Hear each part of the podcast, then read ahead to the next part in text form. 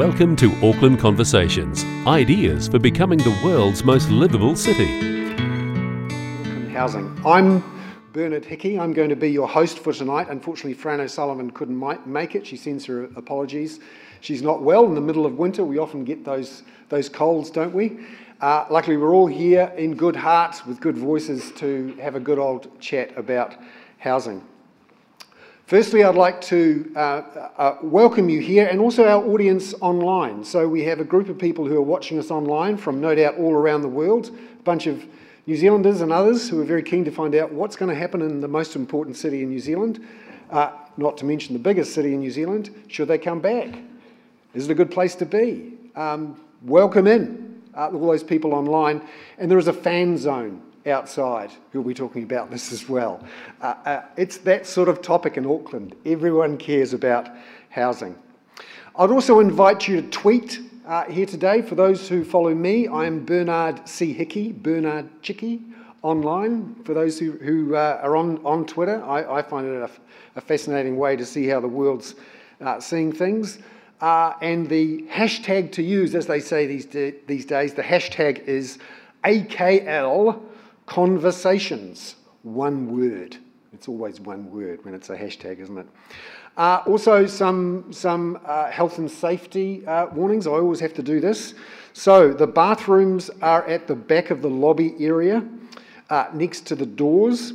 And in the unlikely event of an emergency, an alarm will sound and we will be directed out of the building by our ushers. So if the alarm sounds, um, I'm not going to do the, the, uh, the New Zealand thing with the, the arms, and I, I, don't have the, the face mask or anything, but be sure that if the alarm sounds, there we'll, we'll have some ushers to, to help us out. We'd also like to acknowledge our sponsors uh, for today. Um, and without the ongoing backing of our sponsors, we can't really have conversations like this. So I'd like to formally thank uh, the sponsors. Uh, they are, include Resene and GIB, and the program supporters, who are Brookfield Lawyers, Boffa Miskell, the Architectural Designers of New Zealand, the New Zealand Institute of Architects, and the New Zealand Planning Institute, as well as the New Zealand Green Building Council. So, without further ado, let's talk about the most important topic in New Zealand right now. It absolutely is the Auckland housing situation, challenge, some would call it crisis. It's certainly the topic du jour. And I can say this actually as a Wellingtonian, a former Aucklander who now lives in Wellington, covering politics and economics in, in New Zealand. And uh, uh, it turns out every conversation we have in Wellington is all about Auckland as well. So, uh, just a couple of uh, weeks ago, I was sitting at a select committee in a very Wellington place full of very Wellington people, all wearing their Wellington ties. And all they were talking about was Auckland housing supply. The Reserve Bank governor came out and said the most crucial event this year was the decision on the unitary plan. Uh, we have all sorts of discussions about how to solve the Auckland situation and uh, lots of talk about demand and supply and, and land and all sorts of things. So it is the most important topic, and for very good reason. Some would say it's the roadblock at the heart of the New Zealand economy, not just in economic terms, but in social terms. The government is very interested and concerned about Auckland because it pays $2 billion in subsidies for housing, a big chunk of that in Auckland, including 1.2 billion for accommodation supplements and just on $800 million in income related rent subsidies for Housing New Zealand properties. Our houses are now in Auckland worth 10 times income. That puts us in the top one or two in the world when it comes to house prices to income ratios. The costs of New Zealand housing, so this is rents or mortgages, are the second highest in the OECD after Greece. And that's not a good place to be, has to be said. Uh, this is incredibly important, um, not just for our economy. We have a reserve bank right now which many would say should be cutting interest rates and getting our currency down to help our exporters, but is nervous about adding more fuel to the fire that is burning not just in Auckland now, but in many other parts of the country. We have people living in cars. We have kids who are shifting from school to school. In some parts of Auckland, the uh, rate of people bouncing from one school to the ne- next is more than 50% per year. So 50% of the kids, by the end of the year, they're not there because they're bouncing from one rental property to the next. It dominates our economy, it dominates our society, how you live, how much it costs, where you live. And that's what we're talking about here today. And we're going to have a chance to have a discussion with our panelists and also open it up for a discussion with the audience. Uh, uh, because this is a conversation we need to have. Some of these conversations are quite hard. And for those of you who have been around for the last couple of years, it can be quite controversial. But the only way that we move forward here is to have real conversations, ask some sometimes tough questions, but listen to the answers and hear from other points of view because uh, one of the risks here is that we don't have a conversation and some decisions, be they tough or otherwise, aren't made. So, today we have a fantastic set of panelists who uh, come to this debate with lots of expertise, have looked into it, often they're working on it full time, and they have a real history of thinking hard and working hard and researching hard on these issues. Uh, firstly, we have Helen O'Sullivan, who is the CEO of Ockham Residential. She was previously the CEO of the Real Estate Institute of New Zealand. Uh, Helen now heads up one of Auckland's most innovative property development companies. Helen is also a chartered accountant and has extensive experience within the property and finance sectors. With her ability to work within complex and challenging environments, we're looking forward to Helen sharing her insights from within the industry on growth and housing in Auckland. And I'm really looking forward to hearing more from Helen on that. So, Helen O'Sullivan here from Ockham Residential. We also have Arthur Grimes, who is a senior fellow at Motu Research. Arthur here is uh, an adjunct professor of economics at Victoria University. He is a board member of the Financial Markets Authority and chairs the Hugo Group. He was the Reserve Bank of New Zealand's chairman from 2003 to 2013. Prior to that, Arthur was the director of the Institute of Policy Studies at Victoria University, the chief executive of Southpac, and the chief economist at both the Reserve Bank of New Zealand and the National Bank of New Zealand. And Arthur's work in many areas of tax policy, land policy, uh, land taxes, uh, the metropolitan urban limit uh, are really uh, uh, hugely important in shaping the debate that we're having right now. In fact, many of the, the things that we're seeing coming out from government and other places ha- have, have come directly or indirectly from Arthur's work. So we also have Carlos Chambers from Generation Zero. Carlos is a member of Generation Zero. Uh, that's an organisation of young New Zealanders working to cut carbon pollution through smarter transport, livable cities, and independence from fossil fuels. He's also a co founder and chief executive of Common Ledger, which is a cloud uh, product providing data plumbing for accounting firms. He currently lives in Wellington but foresees living in New Zealand's largest city in the future. Uh, he brings a balanced perspective having lived in both cities. And I suspect most of us here have actually lived or lived in both cities at some, some point. That's the thing about Auckland. Uh, even if you don't live there, you care about it. And uh, even if you don't live there, you may have lived there in the past. And if you're living overseas, hello to all the people overseas. You may want to come here in future. It's a really big uh, topic, actually, for, for, New Zealand as a whole. Uh, what's happening with Auckland housing? So I'm going to um, kick off today uh, with uh, a chat and hear the views of Helen O'Sullivan from Ockham Residential. Helen's in a, in a really uh, unique position in, in that she is on the ground building really interesting types of houses that could play a huge role in solving some of the issues we have with housing supply. So, Helen, I'd like to ask you to set the scene, if you like, for your views on what are the issues with Auckland's housing, particularly around supply, and what's happening uh, from your point of view over the next six to 12 months, a year or so, that could improve that? Okay, thank you, Bernard. Um, Just to clarify one point, I've never lived in Wellington. I've lived in Sydney and I've lived in London, uh, but I'm an Aucklander born and bred. I love the city. We at Ockham love Auckland and we want to see Auckland's, our urban built environment, become as beautiful as our physical environment. It's, uh, and it's a really, you know, we look at Auckland and the reality is if we keep going out uh, at the pace that we're doing it, we're going to annex Hamilton quite soon. In fact, Pokeno technically is in Waikato, so we've started already. I'm sure Hamilton will be delighted to hear that they're going to become a suburb of Auckland sometime soon. So the reality is, you know, if you want to make um, Auckland bigger, you've got to make it bigger uh, both up and out.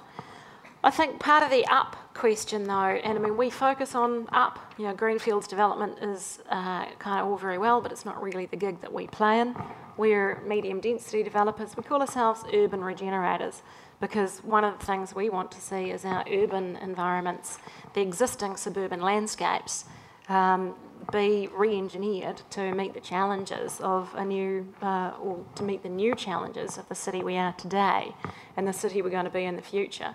And the reality is that the port discussions that are going on at the moment are one of the most important discussions um, for Auckland's future, and the people who really ought to be represented at those hearings are too busy bunking off at primary school to attend.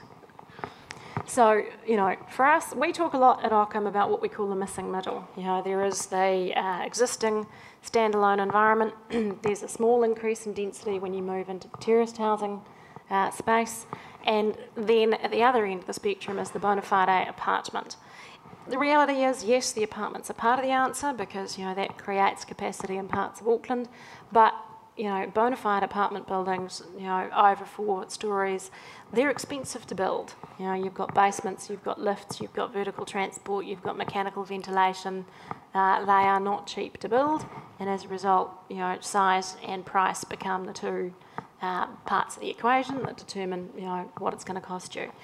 What's missing to a large degree in our view is the middle. You know, so three level character flats of the kind we used to build in the 50s and 60s. For some bizarre reason, we sort of stopped. You look at places like Melbourne and Sydney, and that's what you see, you know, suburb after suburb after suburb, long before you uh, hit green fields and long before you get into your, you know, big green spots again. Uh, and personally, I love them. You know, you look at them, you see them in Mission Bay, you see them in Herne Bay. You know, people look at them and go, "Yeah, those are pretty cool." You know, so and bulk and form wise, they are no more dominant than a townhouse environment. But you can sensibly build them with, you know, two, one and two bedroom units. And the reality is, uh, somewhere in the next sort of year, you know, 12 months, households with one and two people will become 50% of Auckland households. You know, we don't need three and four and five bedroom townhouses to house those people. Uh, and for a lot of the people who are going to be living in that situation, they don't want a giant, you know, personally, the quarter acre dream's a nightmare in my world. I don't want gardens. and it's about providing options. You know, the reality is, I also don't want to live in Pokeno. It's lovely, but it's two hours on the you know the southern car park every day to and from the city I love. So I want to live in places like like Avondale and Grey Lynn, and you know those are the places that our, you know our sort of coming back expats returning to New Zealand want to live. Those are the places my parents want to live as they get to deciding they want to move out of their giant house with garden. You know, why are we going to force everybody to move into the city? Because uh, that's the only place you're allowed to have any kind of density, uh, and move away from their existing communities. To us, you know, going to that three-level option um, around lots of the existing suburban, near transport networks, near ridges, you know, all of those are the places uh, that we can start fitting in the new generation of Aucklanders. Well, that's, uh, that set the scene for a different type of housing in Auckland and how Auckland could be slightly different. I'd like now to um, uh, show you a video which uh, was recorded during a series of interviews for a council research project called Housing Challenges Insights into Views on the Housing and Growth Challenges Facing Auckland. Now, this report will be available online soon, and the people appearing here tonight in this video have given their permission for us to share their experiences with you. So We'd just like you to play you like to play you this video on housing challenges. I just don't think there's going to be there are going to be enough houses to cater for the people, and they're not affordable. Definitely not. So people are either going to move out, start moving out of Auckland, which they're already doing, um, or they're just going to have to pay really ridiculous amounts, and then there'll be all sorts of other sort of I guess social factors in terms of of that. You know, there's always going to be trade offs for having to sort of stay in Auckland. I mean, people are stuck. Like, what are they going to do? I really want a townhouse because um, townhouses, I see that it's got quite close neighbours around, so I feel there's a bit of security just having other people around in case we're not because I work full time, so if I'm not home, someone might see something if anything happened. I, I think that uh, we've got to have a lot more big apartment buildings on the main feeder roads like Sydney or any London, anywhere in the world. The Remuera Roads, Great South Road, Dominion Road, Great North, New North, all these roads. Yeah. The, we've sold a commercial property two years ago in Grey Lynn and they put up a six-storey building. Why not ten? What difference does it make? You know, six is stupid. It should be ten or twelve. I feel um, sad that so much green is disappearing too many paddocks are being gobbled up for housing. And I think that we do need to go up rather than out. And cities in the world do that. Well, yeah, before we were in emergency housing, I was quite ignorant and indifferent to the, the needs of, of housing. And um, but when we were put in that situation, my eyes were opened and I just saw there's there's just such a massive need for that, and I just met I met so many families that were homeless, and oh, and, and, and, and, in that yeah. situation, eh? Like, yeah, in that situation, I would never thought of it like you know, sort of that it was that crucial. You know, we knew it was, but until we. I mean, we were lucky to even have emergency housing. There were people on waiting lists just to get living in cars with families. Sorry. Yeah. And it's, yeah. it's just know, it's a real huge need. And it's, it's not nice to see children suffering. And I just think how, you know, blessed we were to be chosen to even go into emergency housing. Mm.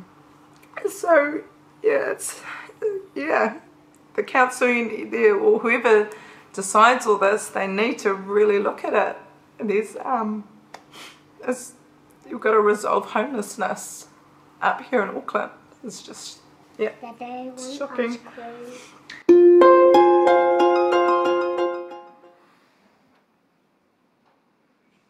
Well, there we have it. A few views on um, what's needed and what's wanted with the Auckland housing crisis. I'm calling it a crisis.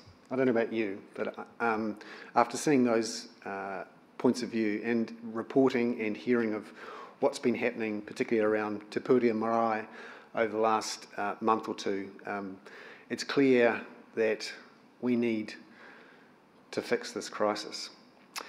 I'd like now to um, bring Arthur Grimes into the conversation. Arthur's been uh, covering uh, uh Auckland's land supply and housing issues for decades, Arthur, and has certainly done an enormous amount of research into this. Arthur, could you give us an outline of, of what you think, think the issues are and what are some of the things that could be done or should be done? Yeah, okay, thanks, uh, Bernard. So let's, uh, you know, we're starting off from a situation now where house price, the median house price in Auckland is somewhere around a million dollars. Five years ago, it was somewhere around $600,000. And when I was talking to politicians uh, five years ago, they were all saying house prices are too high, uh, you know, we, we don't want them to go up any further. And if I'd said, you know, what, what do you really want to happen? They say they should level out about now or maybe just gradually trickle down. So if all the politicians five years ago were saying 600,000 median house price is high on the high side and it shouldn't go up any further, I think we should set ourselves a target now of looking for a collapse in house prices of at least 40% in Auckland. Okay, and that should be a political um, a, approach where central government and local government politicians should be out there saying, we're trying to do, have policies in place that will collapse house prices in Auckland by at least 40%, because that will only take them back to a level where they were too high already five years ago. Okay? Was there anyone so asleep before now? They're not asleep now. so, and when I've put this to politicians, they're not too keen on it. But anyway, that's why I'm not a politician. Um, nor am I a central banker anymore, thank God. But it's, um, uh, but I think that, that, you know, realistically, we had to do that, right? Because even at $600,000, prices were too high for many people to be able to afford a house in, in Auckland. How do we um, then go about trying to achieve that? Well, I remember 40 years ago, my father was teaching in Freeman's Bay. Uh, it was a slum, and, um, and it was starting to be intensified, you know? And so we could intensify slums. That was okay. Uh, we need to intensify elsewhere in Auckland as well. Okay, I don't think there's any doubt. It doesn't matter whether it's Freeman's Bay, Parnell, Remuera, Kohimarama, or wherever, uh, Ellerslie, the types of places that um, uh, Helen was just talking about, we certainly need to, in, to intensify. Uh, I grew up part of my childhood, my teenage years in Kohimarama on, on Tamaki Drive. I can't understand why that whole area from Ōrākei to St Heliers is not like the Gold Coast. Basically, in my, in my experience, in my sort of experience of other cities and things, you would expect anywhere with those sorts of beaches close to Auckland would be line-to-line um, skyscrapers all the way along there. And that's you know the kind of Auckland that I think that I would expect, and I think young people would expect. Old, you know, the old people won't and I'm sort of in between. You know, I, my mother only lived, lived there until, until a couple of years ago. And uh, clearly that population there didn't want that. But they're the old population. We've got to think about the next population. We've got to think about Carlos's generation, not, not mine or my, or my mother's. So uh, when it comes down to it, the prices are essentially, I'm an economist, eh? it's a, just a straight demand and supply equation. We've got extra demand in Auckland. Is that a bad thing? No, I think it's a fantastic thing. Auckland's a small city, right? It's the fifth largest city in Australasia. It's quite a small place, it's a bit like Adelaide, not very significant, but it's going to be, people want to come here. It's going to become more significant over time. Uh, we may even be able to rival Perth one day. And, uh, you know, um, so we've got to think about, stop this idea that Auckland's large, okay? It's a very small sort of local place. But so it's not a demand problem, it's a supply problem. We need to get, we need to just flood the market with, with extra houses, extra apartments um, of all types, uh, to bring these prices back down by at least 40% to, um, so that people of the next generation can afford them.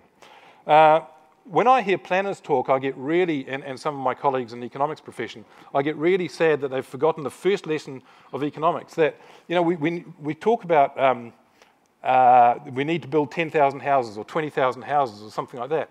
that. That's nonsense. It's a nonsensical way to talk uh, because if, it depends on if you want to build 10,000 houses, you get one price. If you build 50,000 houses, you'll end up with another price. If we can flood the market with 200,000 houses, we'll get an entirely different price. Okay, so the, whenever you hear somebody saying we need to build 10,000 houses or 20,000 houses, you know they've forgotten the very first lesson in economics. Okay, there's, there's no such thing as just a sort of a number like that. It depends what price you're trying to end up with.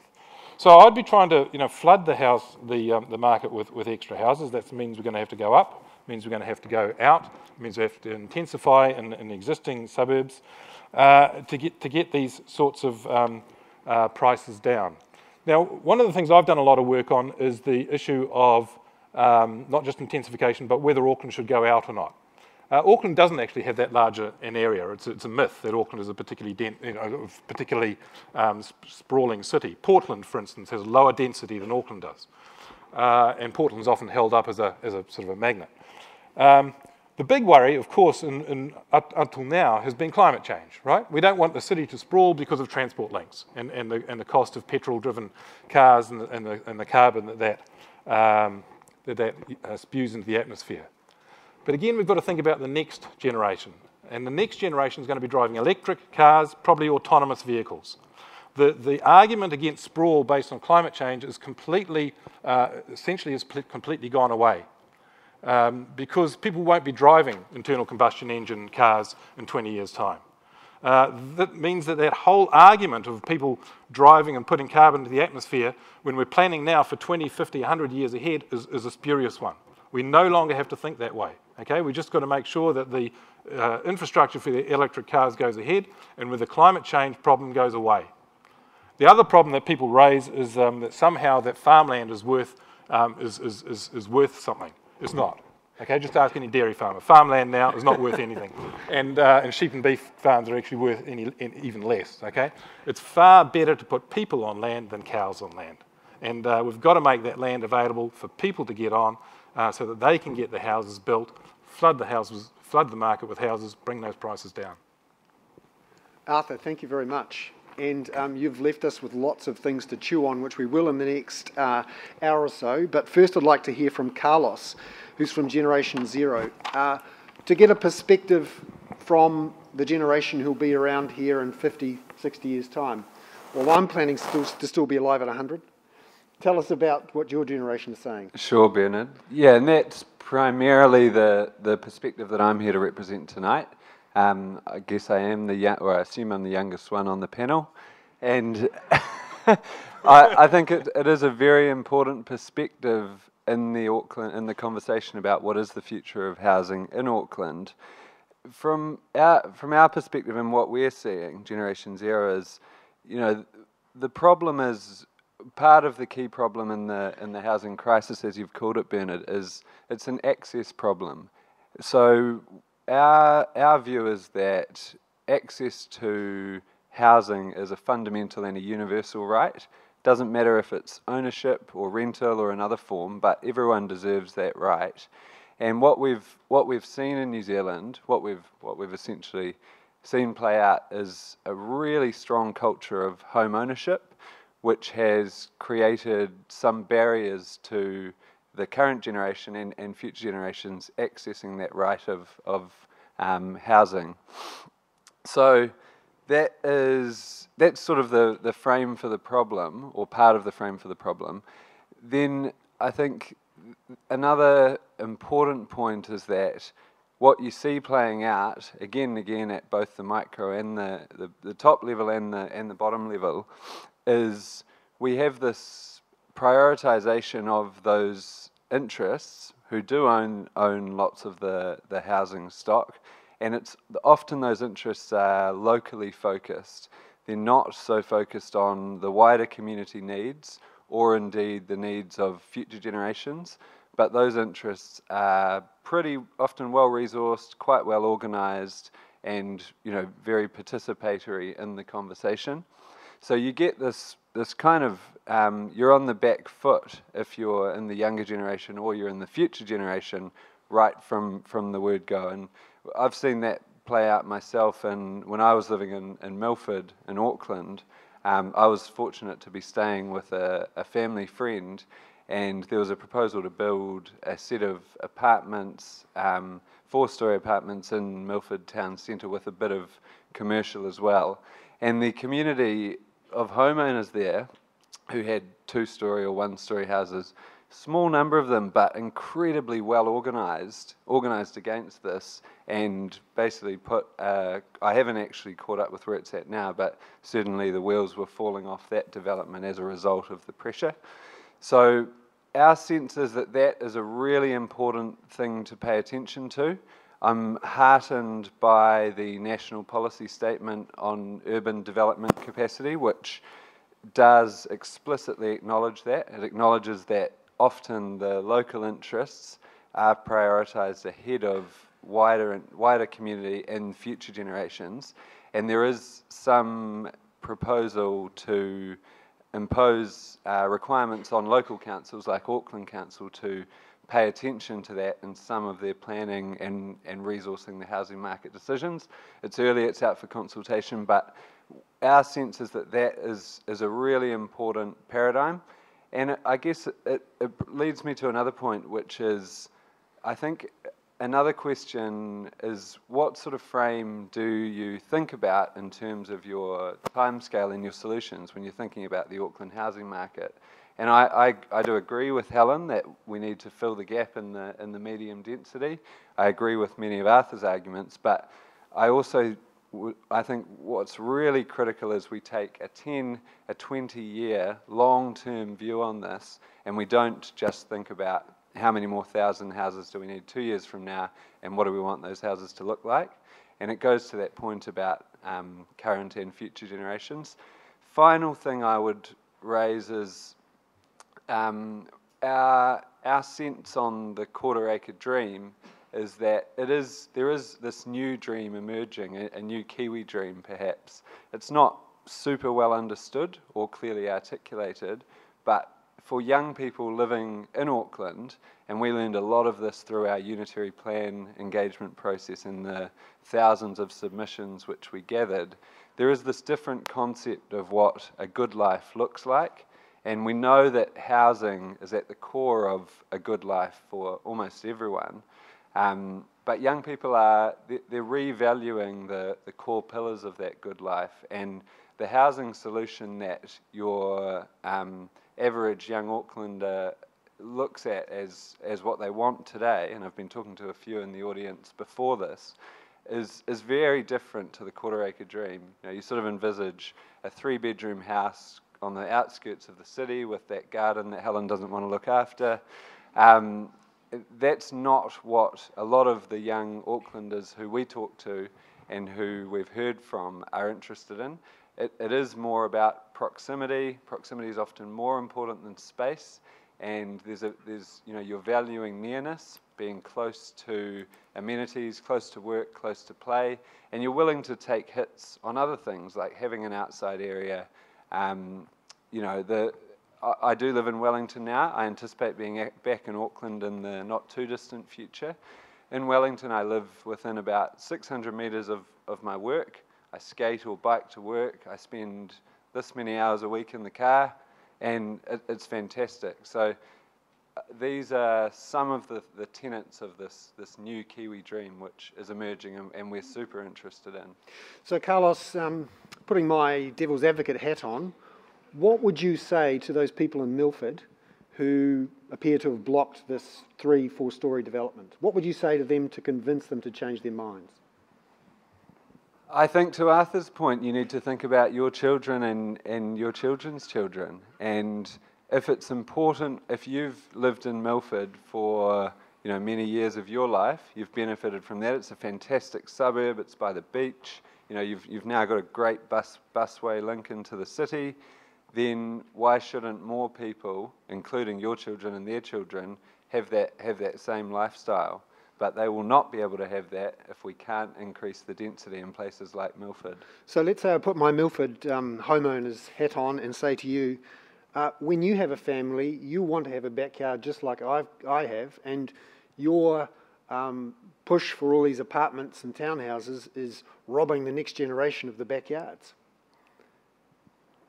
I think that urbanisation as a, as a macro trend is something which many of us cannot avoid. You know, in, in, New Zealand, contrary to what a lot of us think, we are one of the most urbanised nations in the world. That's a trend that is only going one way. So maybe 20 years ago, you know, my parents did have a garden in the city, and maybe 20 years from now, I won't be able to have a garden in the city. I do think there are other very well proven ways to achieve the same outcomes. You know, concepts like shared spaces or you know, a, a community garden shared between a block of apartments could potentially achieve the same outcome. The reality is in, in Milford you can walk down onto the beach and you know have fantastic space and and um, you know a, a wonderful natural environment. So Great. Arthur, um, uh, there's a whole bunch of people in the audience here who own property. Who here in the audience owns property? Who here has it as their main source of uh, asset value, the thing they're going to rely on when they retire? Arthur, on, on, on their behalf, are you really saying you want their house prices to fall 40%? Absolutely. absolutely, because most of the people in this audience would have bought their house houses when they were far less than $600,000 median. They, they still made a, made a fortune out of it, right? And if they bought them more recently, um, I was asked just before, you know, what would I advise young young people who are trying to buy their first house? And I'd say, don't. You know, and it's, it's like when gold was two thousand dollars an ounce. Well, it's now twelve hundred dollars an ounce. Those people lost a lot of money because they, they bought them at a ridiculous bought it at a ridiculous price. People who buy assets at too high a price lose money. That's what happens with every asset, right? And it's just it's just tough luck. You know, I mean, they shouldn't have bought it at that price. But could our economy handle something like that? Oh, absolutely. The banking system is very well capitalised. Um, uh, if Auckland house prices fell 40%, there'd be very few people that would actually uh, go under because most people have, you know, the stock of people who've got houses, um, most of those people won't have any problems at all. Um, it wouldn't have a, have a major uh, effect on, the, on, say, the financial stability. Uh, some people will, will lose as, they, as everyone loses. I mean, look at what, what happens to farm prices. They go up, they go down. You know, people just got to get, you know, if you, if you make a bad, bad investment, you live with it. Now, what about the argument a supply shock with, you know, typically hundreds of thousands of houses or whatever the big number would have to be to actually drive through that, that sort of price cut? Have we got the labourers and the tradies to be able to build all those houses? Can we really do that? Not this year, no. no. Uh, and not next year. And not, so it's a, it's, this has to be a, a consistent um, policy that successive local and central government politicians need to enable over 10, 20 years because uh, the problem's built up over that time. I remember writing reports that you saw 10 years ago saying we're going to have this problem because of what was being done 10, 20 years ago, right? So that we're living with those, with what we're living now with the Uh, after effects of the policies of 10 or 20 years ago. We have to build the policies now and keep them in place for 10 or 20 years to get those extra to flood the market. You're not going to flood the market overnight. Helen?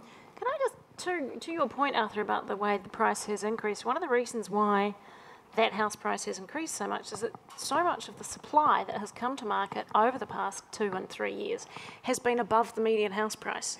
And maths being as it is, that just means the median house price keeps getting higher because so much of what's being delivered is in the most expensive price point in the market. Because for developers, that's one of the most profitable places to go. You know, if I've paid a million bucks for a piece of land in Ellerslie, I'm not going to put a $400,000 house on it.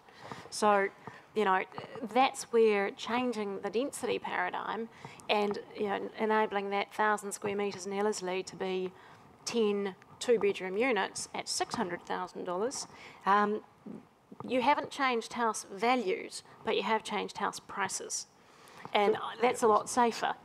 So, what would you say to um, voters, councillors on the issue of uh, uh, allowing more of these three, four story apartments that you're looking to build. Because I, I uh, sat through a council meeting a few months ago where this was quite a heated topic. Mm. Uh, and what would you say to them to say, actually, you may not uh, know much about these three, four story apartments, uh, but they could actually be quite good.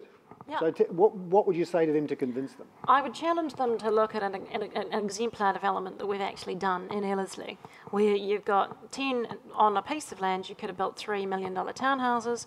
We have 10 uh, two bedroom units, which we've retained as investments, but the reality is, had we sold them, they'd have been at that $600,000 price point. Three times the housing supply, two thirds of the price point, and the way we've built it, 25% more green space than you would get in the townhouse arrangement. These are price points that Aucklanders can achieve in places that they want to live. Um, how is that a bad outcome uh, in the current in the environment we've got today? So again, with my devil's advocate hat on, uh, having uh, bought a few houses around around the world, and the first question I always asked was, uh, "Is it freehold? Is it leaky?" Apartments are just full of non-freehold, leaky buildings. What do you say to, to me? I say we don't touch leasehold in a residential environment because it doesn't work. So I would agree with you. If it's leasehold, I wouldn't touch it. Um, and that's where we, you know, the point I think I made in my opening statement, that's where the materials palette's absolutely fundamental. If you're going to do density, medium density, you've got to do it well. And that's not just about design, although design's really critical, but the material palette is fundamental. You cannot build them out of things that need replacing in 25 years' time. That's just irresponsible. So, what's stopping us from doing this right now? Go for your life. the rules basically. For us as developers, we will go where we can build that kind of thing uh, at reasonable price points. We're looking for those kind of opportunities. I don't know that the rest of the market necessarily is. Uh, and in lots of parts of the city where people would buy that stuff at those sort of price points, the rules just don't let you do it. And if you're going to run into you know the train that the developers in Milford hit, why would you? Why don't you just choose the easy places to go and go and build there? There's more than enough to do. Why would you pick the hard stuff? Arthur, you mentioned the prospect of uh, going out as well as going up uh, and that um, climate change maybe not so much of an issue because we'd be um, uh, driving around or, or, being driven around in electric uh, autonomous vehicles. Do you really think that's going to happen? And and if if if we do look to go out, who's going to pay for all these roads and pipes and things, which currently are pretty expensive? Yeah, they are. Um, no, I absolutely think the technological revolution is is is, uh, is here, and uh, it is an electric future. Um, like you, I, I, I, commute by, by bike, but it's an electric bike, you know. So it's um, uh, and um, it's um, so I, I, think the future is there. It will, will be electric in terms of automotive. The infrastructure is the, is the difficult one. Uh, I, am the New Zealand Productivity Commission. I think looked um, very favourably upon urban development authorities. Uh, I don't really care whether they are council run or private sector run, and if they're private sector run, I don't care whether they're um, domestic or foreign. It, you know, it's all, all the same. It's basically it's the outcome that you want. Uh, very large development, I think, makes a lot more sense than um, small uh, add, add-ons because you have to be able to put the infrastructure in and plan the infrastructure really, really well. Um, the one of the things I've always been, been hot on, and we used to have it in the Town and Country Planning Act till 1956, was um, that um, when the area is rezoned from rural to urban, there's a massive uplift in value. Okay, and at the moment, what happens is that the person who owns that rural land suddenly gets becomes a multimillionaire by fiat of the council gifting them the the uh, plan, the ability to, to to make that urban. Okay, in any other country in the world, that would be um, just rampant corruption in that in that area. And as far as I can ascertain, there's zero of that in New Zealand. We're saints basically, okay? But you can imagine, if you can get your land rezoned from rural to urban, you become just immensely rich overnight for having done nothing. In my view, the, the Public Works Act should be used um, to, to basically uh, get the rural land and it's going to be used for housing. Uh, the council should um, designate that under the Public Works Act or central government uh, should be some premium paid over the rural land value to the, to the farmer and then uh, all the betterment value, all the uplift in value goes to the council, which it can use to pay for the infrastructure. Uh, this is the way that the Hutt Valley railways were built back in the 1920s. Uh, it's the way that many um, countries do it. The United States, the land of the free. Um, the TIFs, this is the way that they, they, they uh, plan their infrastructure and fund their infrastructure. Uh, it's, it's a, a well-tried route, and it's one that we stopped in, in the 1950s, unfortunately.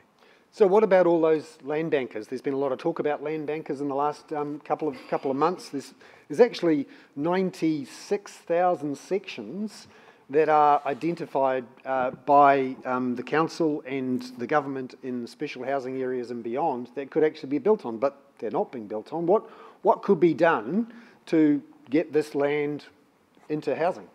Got to be very careful with those numbers. I think some of those are backyards that could be subdivided. Yes. Um, so you have to, you know, there's a lot of sleight of hand in those numbers. Okay. So, um, uh, well, I mean, I've always we, we, made a big mistake with the when we did the amalgamation in Auckland, the um, Royal Commission.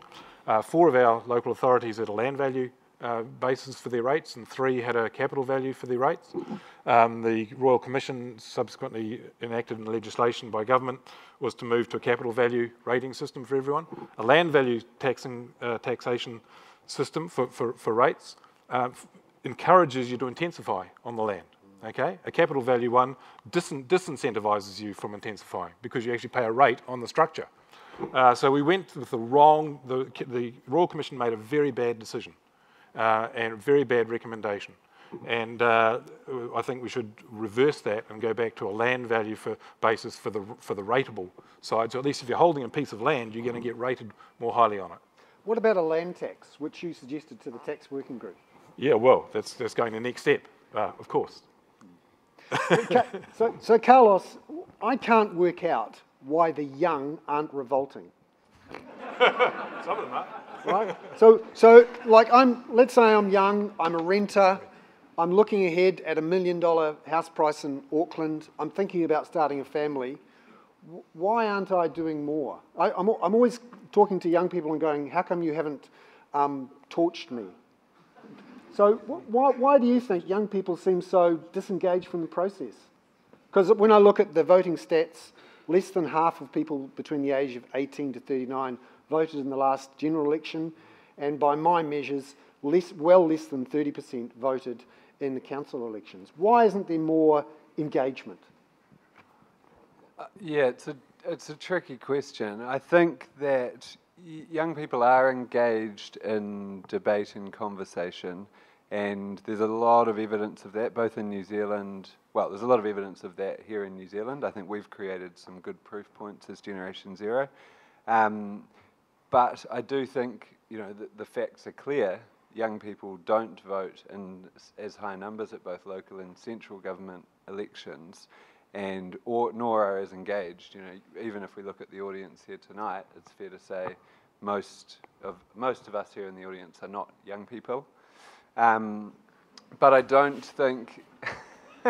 we're, we're, all young. I, have got a lot older since I started my own business as well, so I'm feeling like an older person. Um, I, but I think that there is. It's not that it's not that young people don't care. I think it's more nuanced than that. Certainly, I know a lot of a lot of my network and friends are dead set on on home ownership. They do aspire to that, and the Auckland market in particular is a, is a real barrier. I think there are also a growing number of young people who are less concerned about home ownership. I'm in that category. I've rented seven houses in the last decade.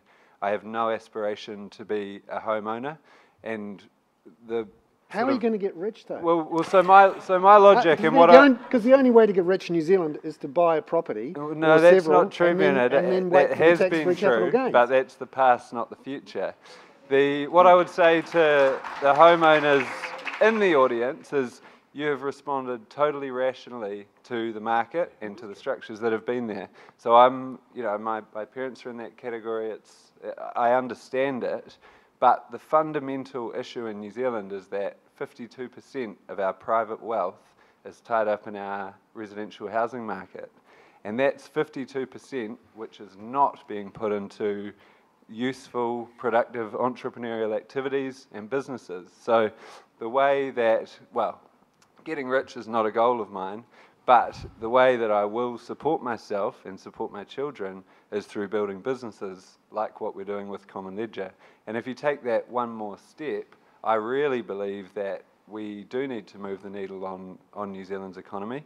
We need to shift it out of lower value, unproductive, or less productive industries into much higher value, more productive industries like high value exports technology, which is a growing sector. So I think it's misleading to look at the past and say, home ownership was the pathway to richness and enriching yourself in success, the future looks looks very different. And that's to my first point, that's going to take time. That's a 10, 20 year cycle. It's not going to happen overnight, but there is a different future ahead for New Zealand. And, and I firmly believe in that.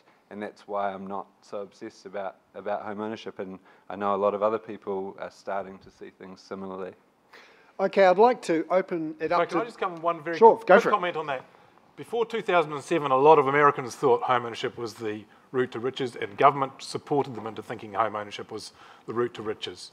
And we had colossal collapses in, in property prices and bankruptcies, and you know people walking away with with zero equity, etc. Um, you know, and we've seen in New Zealand uh, over the years where many people have lost money on houses. Okay, there are quite a few uh, houses in Gisborne at the moment are cheaper than they were. Um, houses in Invercargill once fell 30%. This, is, this does happen, and uh, I think we do have to learn from history that collapses do happen.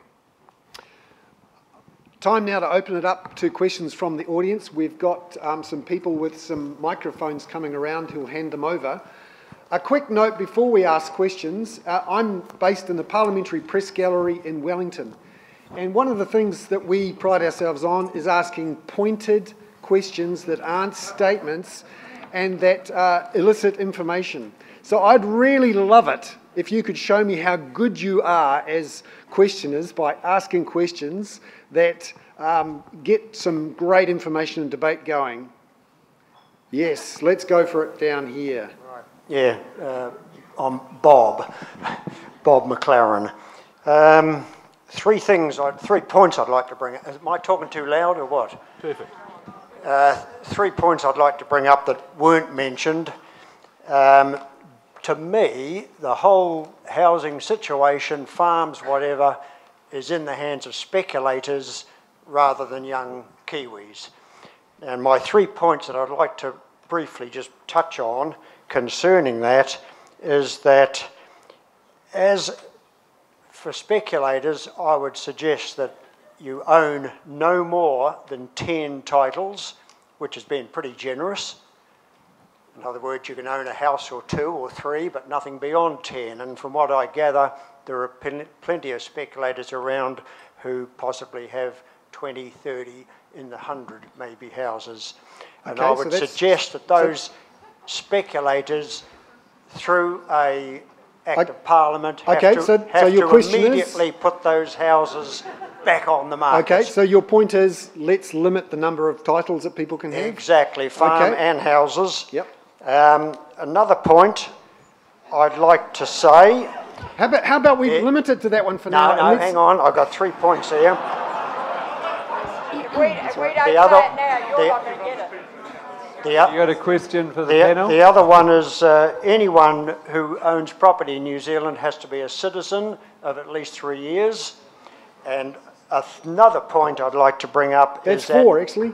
at all our auctions, Yep. you have to turn up in person, totally abolish telephone bidding. Okay, so there we have. The points are limit the number of titles to 10, uh, make sure you're a resident for three years, and you can't turn up at the auction. Right, let's hear from our panel about whether that is a good idea or a bad idea. Arthur, Well, you've I thought mean, about these know, things? when it comes down to it, it doesn't matter whether you're a speculator or a, or a fundamental owner, you're going to make a, a judgment as to whether the price is worth it or not. Um, and uh, if you know, if you're in a market where the demand is going up uh, because there's more people coming and the supply is not going up as fast, the prices are going to go up. It doesn't matter whether it's speculators, it doesn't matter whether they're foreigners, it doesn't matter whether they're New Zealanders. All of that is irrelevant. Basically, it's trivial. Uh, we, we, you know, we're talking about the trivia here, right? It's, I think we've got to get, get onto the, you know, it's, it's basically how many people need to live in the house. We, it's, it's not as if there's lots of spare houses out there. There's people who are homeless, you know, don't have a house, right? Um, so we've got a shortage of houses. Uh, and the way you deal with shortages, it's the same as avocados, right? Five dollars an avocado is because there aren't enough avocados um, as, as, there would be, as we would like them to be, so they've gone up to five dollars. Get more avocados in the market, the price is going to come down to three dollars. It's the same with housing. Okay, right, let's have a question at the back here. I have, Okay, let's, let's, have, let's hear from another person at the back of the room. my question I hope is a specific one. I'd like to know from Arthur, from any of the panel, why is it, principally, why is it not possible to build genuinely affordable housing well inside the city limits? Okay, let's, um, let's go to Helen, who's in the business of building these houses. It's a really interesting question. Um, we are selling properties in Avondale that are priced from $410,000 uh, up to 800,000. They're medium density. We've sat and looked at the numbers ourselves and said, you know, why does it cost so much to build uh, in, you know, to build at this price? You've got a land cost that's around 10%, you've got financing costs, you've got the cost of materials. You do have to make a margin or you simply won't get finance for it. Uh, but it's not actually, you know, we're not sitting there on a 50 or 60% profit margin. The reality is that, you know, a house it's starting at fo- four and five hundred thousand dollars um, is only possible in the medium density space. Um, you know, and if that's what it costs to erect a structure in which people can sleep comfortably, um, warm and dry, insulated, etc., after that, the land cost is obviously going to be a big part of it. Um, there isn't room in the city centre to put standalone houses um, at you know four hundred thousand dollars each. If it costs me a million dollars for the land, I've still got a one point four million dollar house. Once I've um, built a structure on it, you can sleep in. Arthur, you've looked at the cost of land and the factor that is in, in house prices and housing costs. Yep. Um, so I did a, um, something about a year ago where I, I went to a, a, supplier of, of houses um, down, down in the southern North Island who put, who do cottages, okay? And, they, and I said to them, how much do they do kit set cottages? I said, but they also erect them for you. I said, if you had to put a, one of these cottages on, on a piece of land in Auckland, uh, how much would it cost you fully built, you know? And he said it would be about $190,000, okay, just under $200,000. That's the structure, okay, not the land. Uh, so it is possible to put uh, a two-bedroomed uh, cottage onto, onto land in Auckland uh, where the structure costs less than $200,000. Um, and the, then the problem comes is, why would anybody with the expensive land that we've got now put a $200,000 structure on it? And, and that's the problem. The land is, if you're buying the section for $300,000 as a developer, you're going to be mad to put a $200,000 structure on it. And people put on, a, as, as Helen was alluding to before, they put a much more expensive structure. So it comes down to the problem, the fundamental problem is that the land is, is so expensive. Now, the way we free up land in, in, in, um, in a planning process, we, we, we, now have a forward sort of supply of, of land, uh, which essentially is designed to maximise the profits of the, of, the, of the people whose land are going to be opened up. So instead of opening up a whole lot of land, we open up, open up in, um, in dribs and drabs uh, so that each successive drib and drab gets a monopoly. And of course, what do they do? They're going to charge a monopoly price, right? It's, it's, a, it's a fundamentally absurd way to open up land is to just do bits and pieces of it because we give those landowners uh, the monopoly to charge as much as, they, you know, as much as the market will bear. Uh, so again, that's why I think the current system, planning system, is, is, is absolutely um, uh, flawed in the way that we release land. Um, can I just put my commentator's hat on, take my MC's hat off, and say that from my point of view, one of the reasons that the cost of housing inside the city limits uh, is so high is because we have not allowed more dense development close to the CBD. We have a current planning setup which says that we have what's called a donut with a candlestick in the middle. So the donut of development is out west and down south and up north. We have a, a lot of development in the CBD around here, of course, but there's a donut of land around the CBD where currently the zoning rules, uh, uh, particularly after the 2013 discussion on the draft unitary plan, has meant that we're unable to build these three and four story apartments that Helen is talking about, where you could get some affordable one, two bedroomed buildings. And I, as a commentator journalist, sat down at the February 24th meeting, uh, six hours long or so, and I suspect there are a few of you here at that, that meeting as well, where young people, particularly from South and West Auckland, pleaded to the council to allow for uh, zoning rules to be put before the unitary plans independent hearings panel, zoning rules that would allow these one and two uh, bedroomed houses and three, four story houses to be built. People from Housing New Zealand, people from various housing groups pleaded for these zoning rules to allow those houses to be built, but uh, the council, for, uh, council laws, and I'm speaking here on my own personal uh, situation, the council laws decided for whatever reason not to do that. Now we're going to hear a lot more back from the unitary plan in late July and then the council will have a vote come August 19 on that. But in my personal view, uh, uh, a unitary plan and zoning rules which will allow more dense, high quality development in that donut area around the candlestick so inside the donut, not outside, inside the donut, close to the CBD and transport routes would be a way to start reduce, reducing the price and getting the supply shock in that would deal with some of these crazy high prices we have at the moment. So let's go towards the back, of, just in the middle here. Yes. Um, oh, sorry. I was thinking when you were talking before, Bernard, before you started to describe what happens with the blockages that appeared with councillors. Yep in South Auckland when they had young people pleading. Do you think the blockage is mostly at the councillor level, who were probably closer to us in age than Generation Zero, or is it just as much at national government level? I just don't see. We all seem to know the answers. We all seem to understand, given what Arthur has said, some of the policy problems are. How come these are not being recognised by our political representatives at local and national level? Because it seems to me they're not listening. Okay, my personal view on this here is that you look straight to the raw electoral mathematics, which are that property owners over the age of 60 vote at a rate of more than 80 to 90% in council elections. Renters under the age of 30, particularly in South and West Auckland, vote at a rate by my assessment, at less than 20%. So if you're a councillor and you want to get re-elected, you appeal to the interests of old property owners on the fringes. Now that's my independent commentator's view. That's not the view of anyone on council or the council itself, obviously, but that's my view of why you've got that what I call it, and in fact I'm not the only person who said this, why you have a democratic deficit. The Productivity Commission wrote a report uh, a year or so ago which referred to this issue where young renters are not represented at local uh, um, body electorate levels. And also, um, there is an increasing view from Wellington by the central government that this democratic deficit, where a relatively small number of property owners are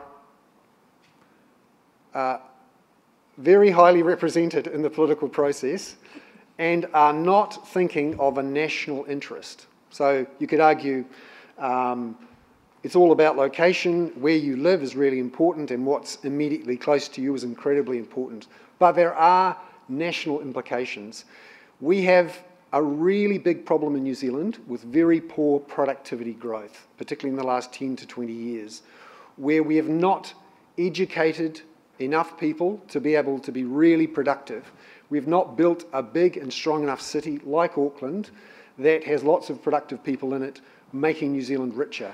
And the end result is that we have a relatively poor economy per capita, and we are building a society with lots of poor, poorly educated people who aren't very healthy, in many cases because they're not living in stable, healthy housing, in many cases because they don't own it. That's my view of what's, what's happened there. Does anyone else have a particular view? No, I'd, yeah, probably support that, Bernard. And I think the other, you know, another interesting point is the average age of your local elected representative in New Zealand is early 60s nationally. I suspect Auckland would be a, quite a bit younger than that, but you know, you just to your point exactly. Not only are the constituents not well represented, but the, the elected members are not well represented by those, you know, those younger generations, those who will ultimately live the, the life and bear the cost or the upside of those decisions that are made today. I think that's a really good point that you made earlier about the social justice element of it, Bernard. Like, access to stable housing is critical to ensuring that kids grow up with an education. And you know, not only are the people who are, uh, you know, not only Carlos's generation not necessarily voting, but Carlos's kids aren't voting. Yeah, and they're actually the people that we need to be thinking about in this process as well.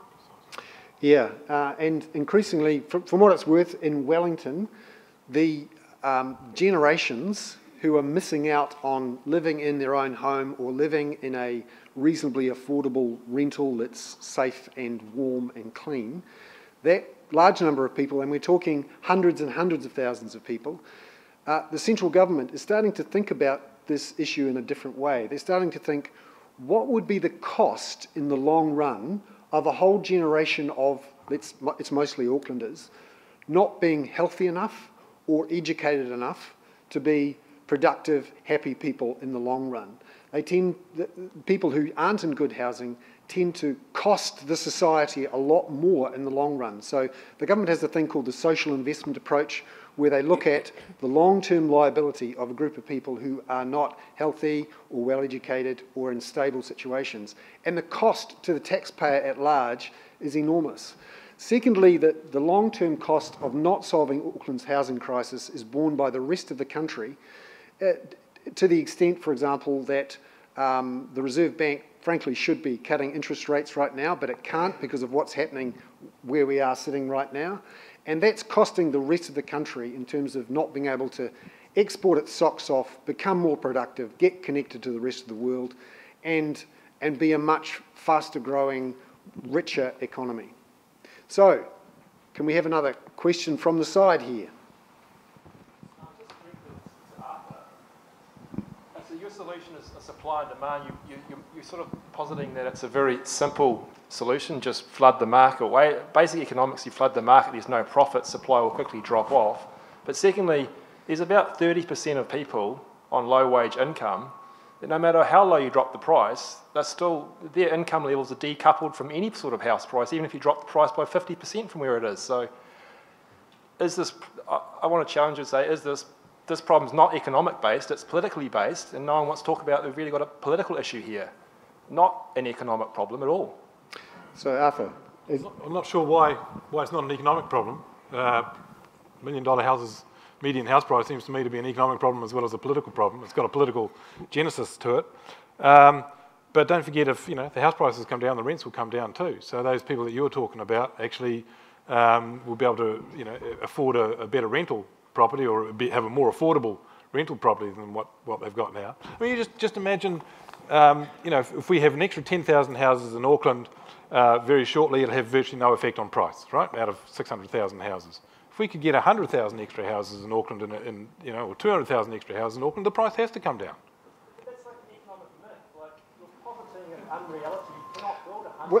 Okay, well, let, us take other. Let, us take Houston. Okay, let's take Houston. It's got a rapidly growing population, at least as fast as as, as Auckland, uh, probably faster, and it has prices that are about a third of the level of Auckland's. Now, why is that? They've got they've got population growth coming in. They've got you know the, the, the same sort of demand pressures that Auckland's got, and yet they allow the supply to come on stream. If you allow the supply to come on stream, you actually do have an effect on prices. And also, okay.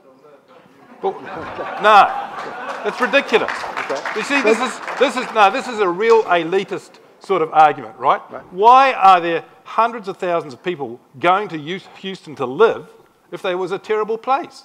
They, let, let the people decide. Let the people say, I want to go to this place which is reasonably cheap to live, and I can bring up my family, and I can have my grandkids there. Let them make that decision. Don't leave it in the hands of people who want to stifle them. I'm not, you know, I mean, it's great for me to have a, have a property in high priced Auckland, okay? It's fantastic. Um, it, and, but I'm, I'm a, it shouldn't be up to me. It should be up to the people who are going to be affected by that and who vote with their feet. And the people who are voting with their feet are voting to, to go to Houston, so let them do it. The other argument here to say, you know, well, short supply doesn't really matter with price.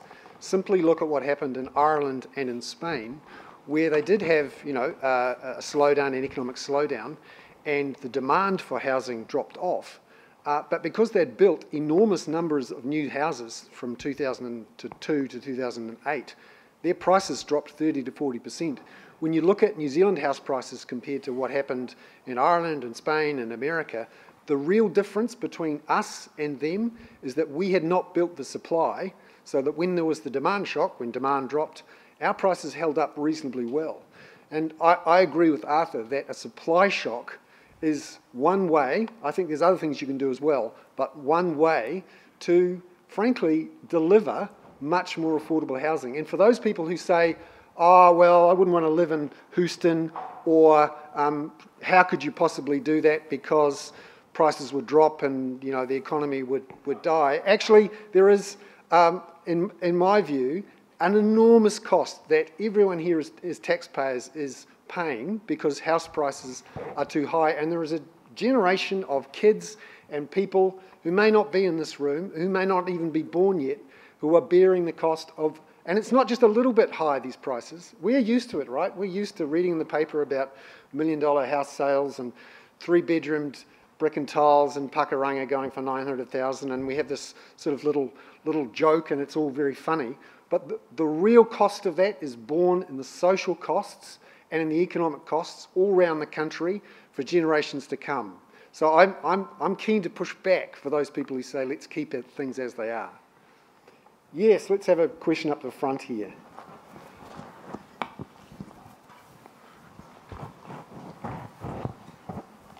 My name's Richard Northey. Uh, three years ago, I was the councillor for Maungakiekie Tamaki, and I advocated that Onehunga and Panmure and Glen Innes be intensified, so I got replaced as the councillor for Maungakiekie Tamaki.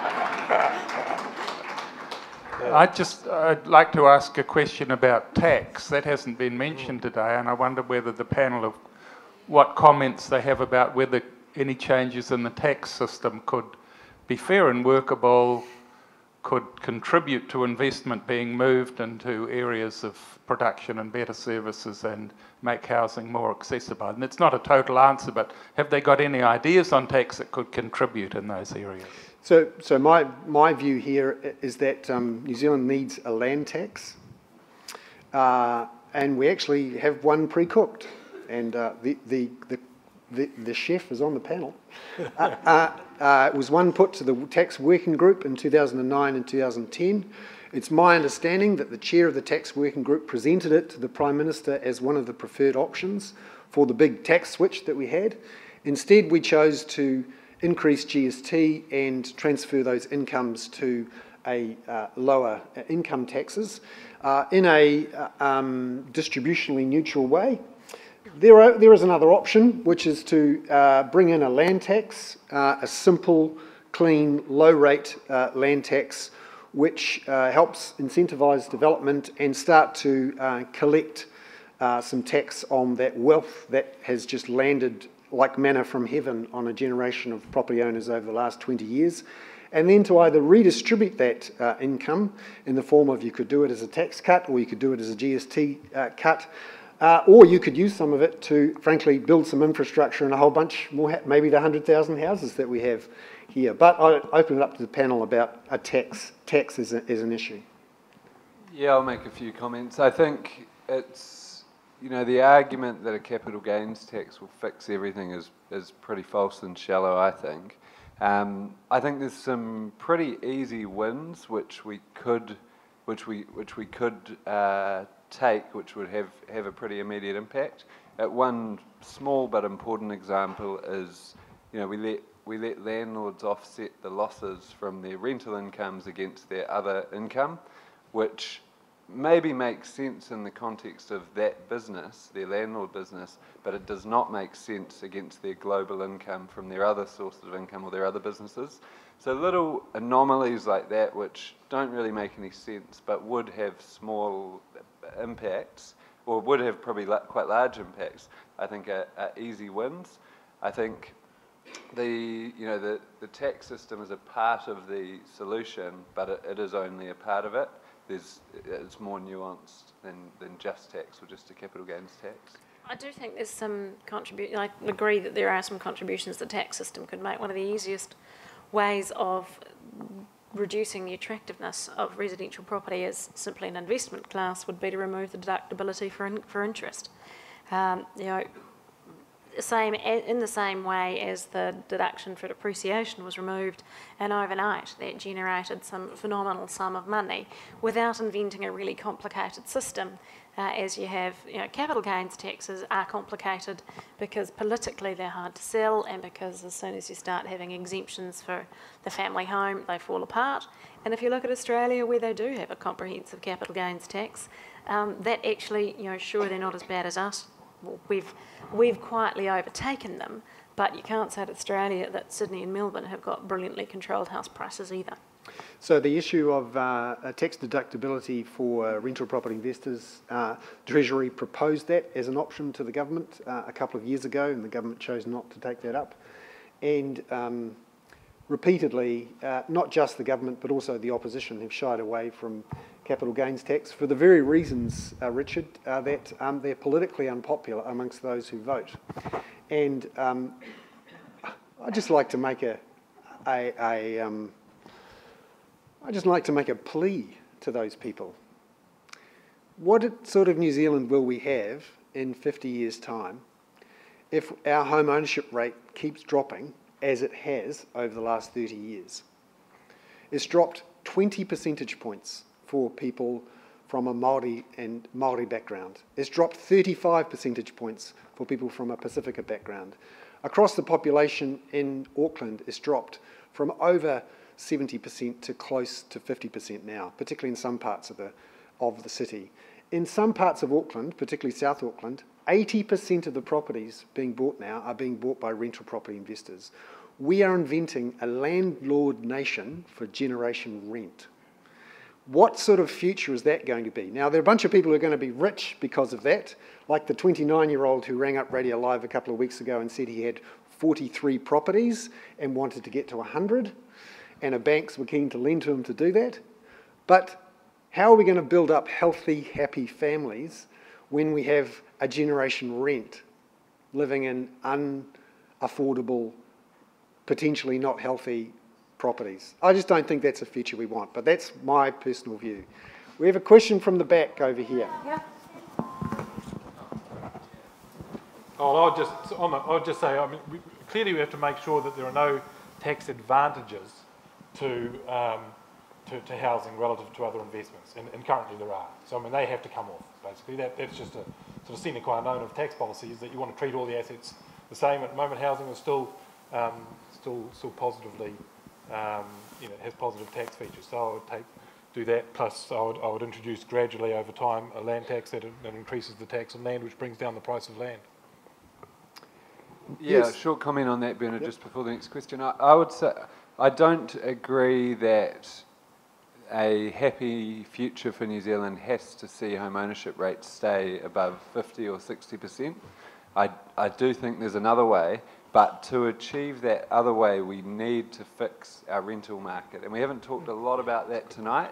Um, there are a lot of co- European countries with much lower home ownership rates and much higher rental rates, and certainly citizens there are living happy, healthy lives with, with measures like security of tenure. So it's, it's, not, it's not the death of us if home ownership drops, but we have to fix the rental market as, as the corresponding measure. So the form of, um, you- you're quite right.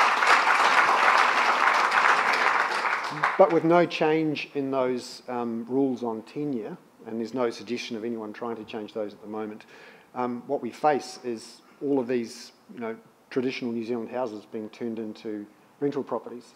To give you an example, uh, I moved to Wellington uh, three years ago. We, looked, we were looking to buy a house. It took us um, nine months or so to find a place we wanted. We were kicked out of two houses in that nine months by uh, landlords who are selling houses on or returning from home or whatever. And, and you know, um, this is a common experience. So until we have the, the huge volume of long tenancy, um, pr- essentially professional, large scale um, uh, rental property that is owned by um, professional investors, people like the New Zealand Super Fund or whoever, I, I think you need to also push for um, increased home ownership. That's my view. Sorry. And also quality in that housing, Bernard. I've seen, you know, in my previous role at the Real Estate Institute, some of the properties that I've seen available for rent now simply, it should not be, it should not be legal to rent those out to people, to families from money. It's just totally inappropriate. So, yes, a warrant of fitness.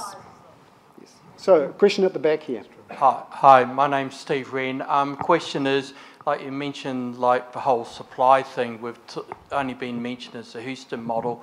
Well, other places like Vienna and um, Singapore had huge housing crisis. Vienna back in the 1920s, Singapore in the, in the 1960s when they first got formed. They did a whole social intervention, is where big state organisation or council organisation owns 40, 50% of a housing, large percentage of a housing stock, why don't we have this conversation about if you want to flood the market, that it needs to be these big social institutions to come in there, you rent to anyone, you don't worry about it, you get the supply, supply right.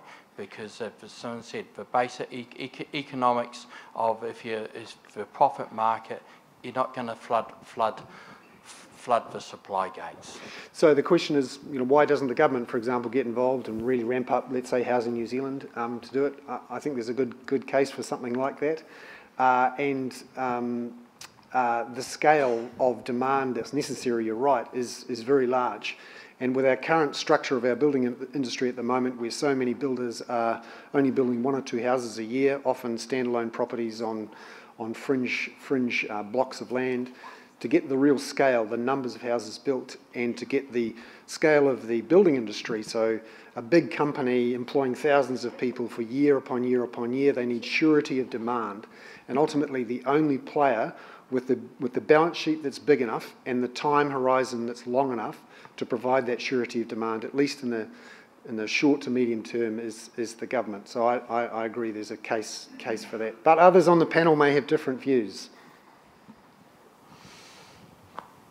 Um, look, the boom and bust approach of our market over the past few years certainly doesn't help, but scale is a big issue. You know, the reality is how often do you actually see um, more than a couple of hundred, like, building a couple of hundred houses in Auckland is building a lot of houses.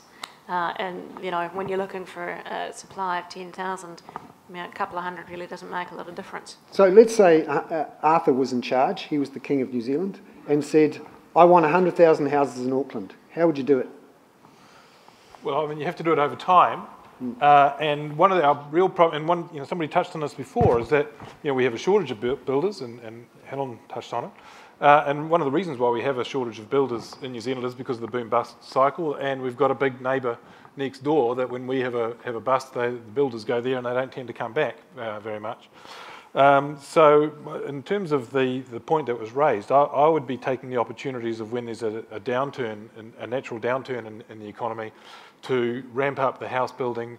Um, and I think there is a role for the for the state in that, in that situation because they are the ones that would be the only ones that would be in a position to do that. But it have two two effects. One was that it would um, it would increase the housing stock because it would be at a time when, when not many houses were being built. Uh, for instance, during the global financial crisis, when the you know, number of houses being built plummeted, um, should, could keep that going. But also, it keeps the builders here so that when the next down, um, next upturn takes place and the private sector takes over again, those builders are in place for, the, for that yeah. uptake. Uh, so I think there is quite a counter-cyclical role that could be considered there. Just actually, too, if I can butt back in again, Arthur, the three-level walk-up style properties that we're talking about, that's one of the reasons we are so attracted to them, is because a lot more of New Zealand's building contractors have the capacity to build them. You know, the people who can build the apartment buildings, there's only a couple of dozen of companies in Auckland with that capability, and they are busy. Hmm. Another question, um, perhaps down here? Yep. Uh, thanks, Bernard. Uh, my name's David Hay. Um, Arthur, when I was uh, learning economics, I was told that price is always a function of supply and demand. Yep, absolutely. We have kind of skirted around the demand yeah. side of the problem tonight. And it seems to me there's demand from both uh, population growth demand and investor demand. Yeah. And if we're going to create, a, a, you know, and I agree with you, we need a pro property price collapse, and uh, fairly sharp, fairly soon. Any thoughts on the demand side of, of creating that collapse?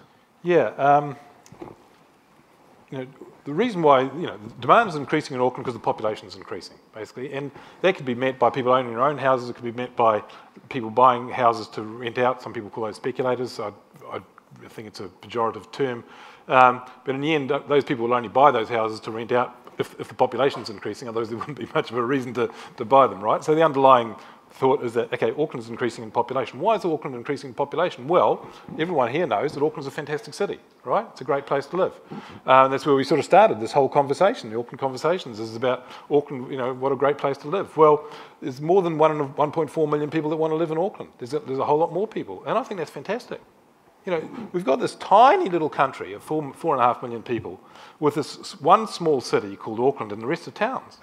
I mean, Auckland is a small city, and I, you know, it's, sort of, it's really when you come back from overseas and you come back to this small city, and you think, God, it's small. You know, it's um, and and yet, and yet the sort of parochialism of this place is extraordinary. It's a sort of small town in mentality. We still think, you know, Aucklanders still think of it that they'd like it to be a country village, but you know, it's actually a small city. 1.4 million is a small city people want to live here, and why not have a big city in New Zealand? Why not at least have one medium-sized city, sort of two to four million people? That's still just medium-sized. Probably 100 cities in China bigger than that, you know. I mean, it's sort of. So let's let's get round this problem of if you want to live in a rural place, go and live in, you know, sort of Rotorua or, or somewhere else, you know, Gisborne. If you want to live in an urban place, let's have one urban place in New Zealand, and that's called Auckland. And um, and also, our city is incredibly expensive for its size. So we're actually as expensive relative to incomes as San Francisco, which is where the world's biggest investment and wealth boom in history is going on right now. I mean, they build Google and Facebook and Apple. What do we have here in Auckland that justifies 10 times income?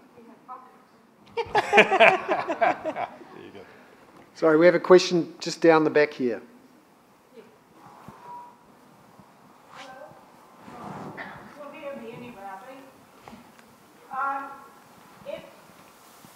I think it's vital that, all right, I think it's vital that we have housing for children because they must have stability in their schooling. Otherwise, what's going to happen to that generation that has not got um, a, a, permanent place to live in? It's somehow or other we've got to do that. I feel there's far too many places that are vacant around the place. If you just go driving around, you see them.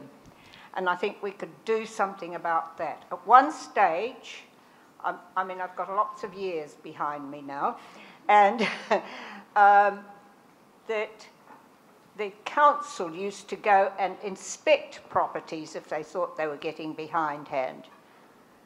Now, there's a lot of places I think that could do with a good solid inspection. and Okay. I mean, you know, if, if the council's got to fix it, well, that could go on their rates so they'd know what was going to happen there. Mm. So, Okay, so the, the question is, well, what's, what have you got that you can, uh, and I don't feel, one, one other thing, that there's too many um, lifestyle blocks. That's fine for the people who are on it, but there's a lot of infrastructure there that's required. Those could be filled up. okay, no, those are good points. Let's have one more question from the audience. Now, I'm going to make an executive decision. Is there anyone in the audience below the age of 30 who hasn't had a question asked? So let's, let's have a question from down the front here. So, so can we get a, a microphone to this? Not that I'm against people below the age of or above the age of 30, it's just we haven't had this many of those voices tonight. Yes, I'm pleased that there's one of us here. Um, I actually just wanted to ask something about uh, tactics. I agree around the um, having strong tenancy laws and for people who are in a situation like me in their late 20s and starting to think about families and buying homes and realizing that that might not be um, such a, a dream that you can realize.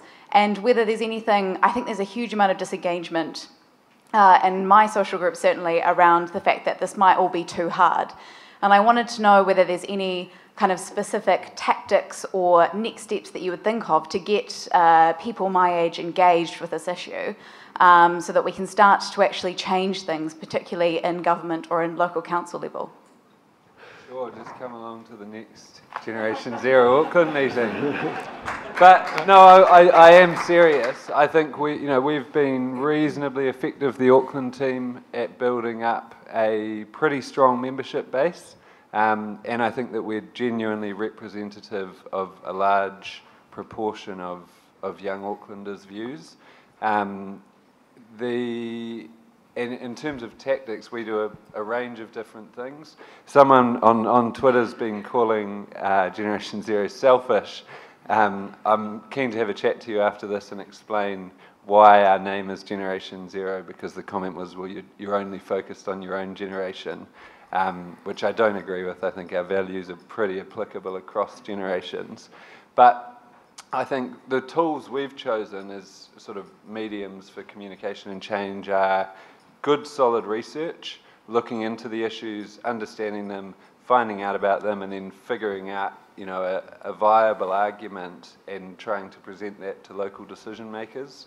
Um, we have focused a lot on trying to engage people, both in with in-person meetings, but also digitally through things like making it easy for young people and, and other people to submit their views through a council process like the unitary plan. And we will be continuing to do those things certainly in the upcoming unitary plan um, discussions and, and going forward. You know, for us, it's a this is a our goal is a, a zero carbon New Zealand by 2050, and we see you know a crucial part of that is building cities in the right way. So it- it's a long-term game, and I think it does take a while to get organised. I think there is a, an important power vacuum or gap to fill, and I think young people do need to organise and get engaged and get passionate. Um, I don't think Generation Zero is the only way. I think there's lots of other um, organisations and, and ways to think about it and things that you can do.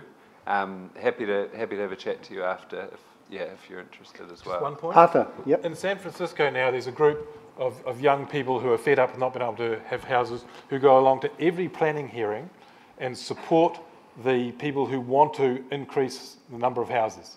Okay, so there's this young person's pressure group that goes along and supports the developers.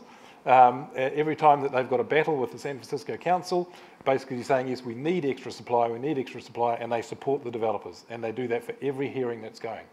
I, I'd, I'd recommend you form a group like that here? I've got to congratulate Generation Zero for becoming, because realistically, until you guys turned up, there really wasn't an organised support for uh, on the public voice. You know, yes, there were people at the table. Yeah, there were people like us participating in the plan, but it's really important that the community actually has part of the conversation, and that there is a counter to the view that you know do nothing, do nothing as fast as possible. You know, there has to be, there must be change, and it needs to be positive change. Just one final thing from me. Um, I would suggest what you're doing here today is part of that process of, of making a difference, engaging. Um, engage, engage, engage, engage, as a rugby union referee might say, and vote, vote, vote your head off. You've been listening to the podcast of Auckland Conversations, brought to you by Auckland Council and our sponsors GIB and Resene. For more information, visit our website conversations.aucklandcouncil.govt.nz. Auckland Conversations is proudly produced by Tandem Studios.